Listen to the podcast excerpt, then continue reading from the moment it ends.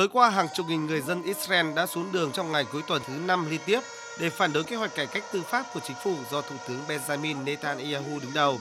Tại Tel Aviv, khoảng 60.000 người đã tập trung ở đường Kaplan, nơi đặt khu nhà phức hợp của chính phủ, kêu gọi Thủ tướng Netanyahu ngừng thực hiện các kế hoạch cải cách tư pháp được cho là đi ngược lại tiến trình dân chủ hóa, như can thiệp vào công việc của tòa án tối cao hay phân biệt người đồng giới.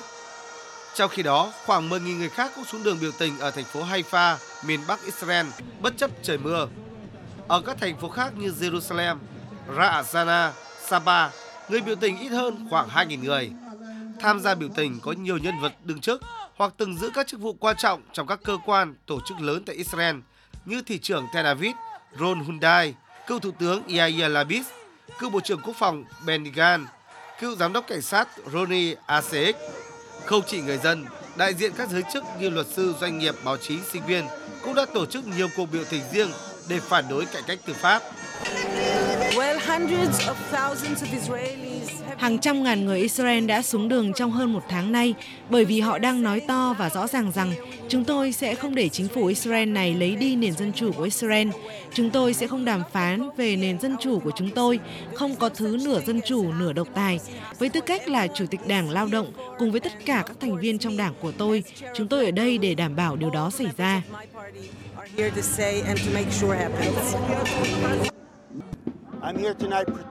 Tôi ở đây tối nay để phản đối việc chuyển đổi Israel từ một nền dân chủ sang một chế độ chuyên quyền để phục vụ chương trình nghị sự của một người, đó là Thủ tướng. Người lẽ ra phải tập trung vào phiên tòa xét xử mình, nhưng ông lại kéo tất cả Israel vào một loại chế độ chuyên quyền toàn trị, tất cả đều phục vụ ông ấy. Điều đó sẽ không thể đứng vững.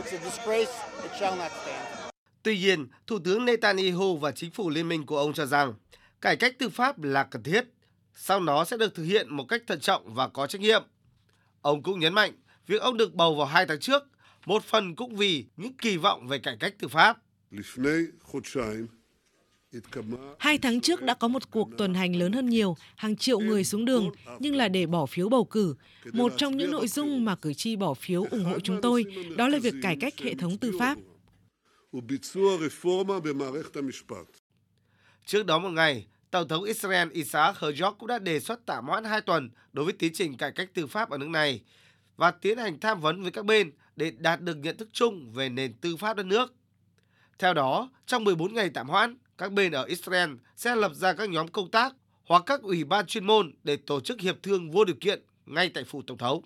Hiện Thủ tướng Netanyahu cũng đang chịu sức ép phải cải cách tư pháp theo như các thỏa thuận thành lập chính phủ liên minh. Sóng gió tiếp tục bổ vây chính phủ mới của Israel khi hôm qua Bộ trưởng An ninh Quốc gia Itamar Ben-Gvir đe dọa từ chức để phản đối các chính sách có phần mềm mỏng với người Palestine hiện nay, bao gồm việc chậm di rời người Palestine tại các khu định cư hay phản ứng quá nhẹ nhàng trước các vụ tấn công từ giải Gaza.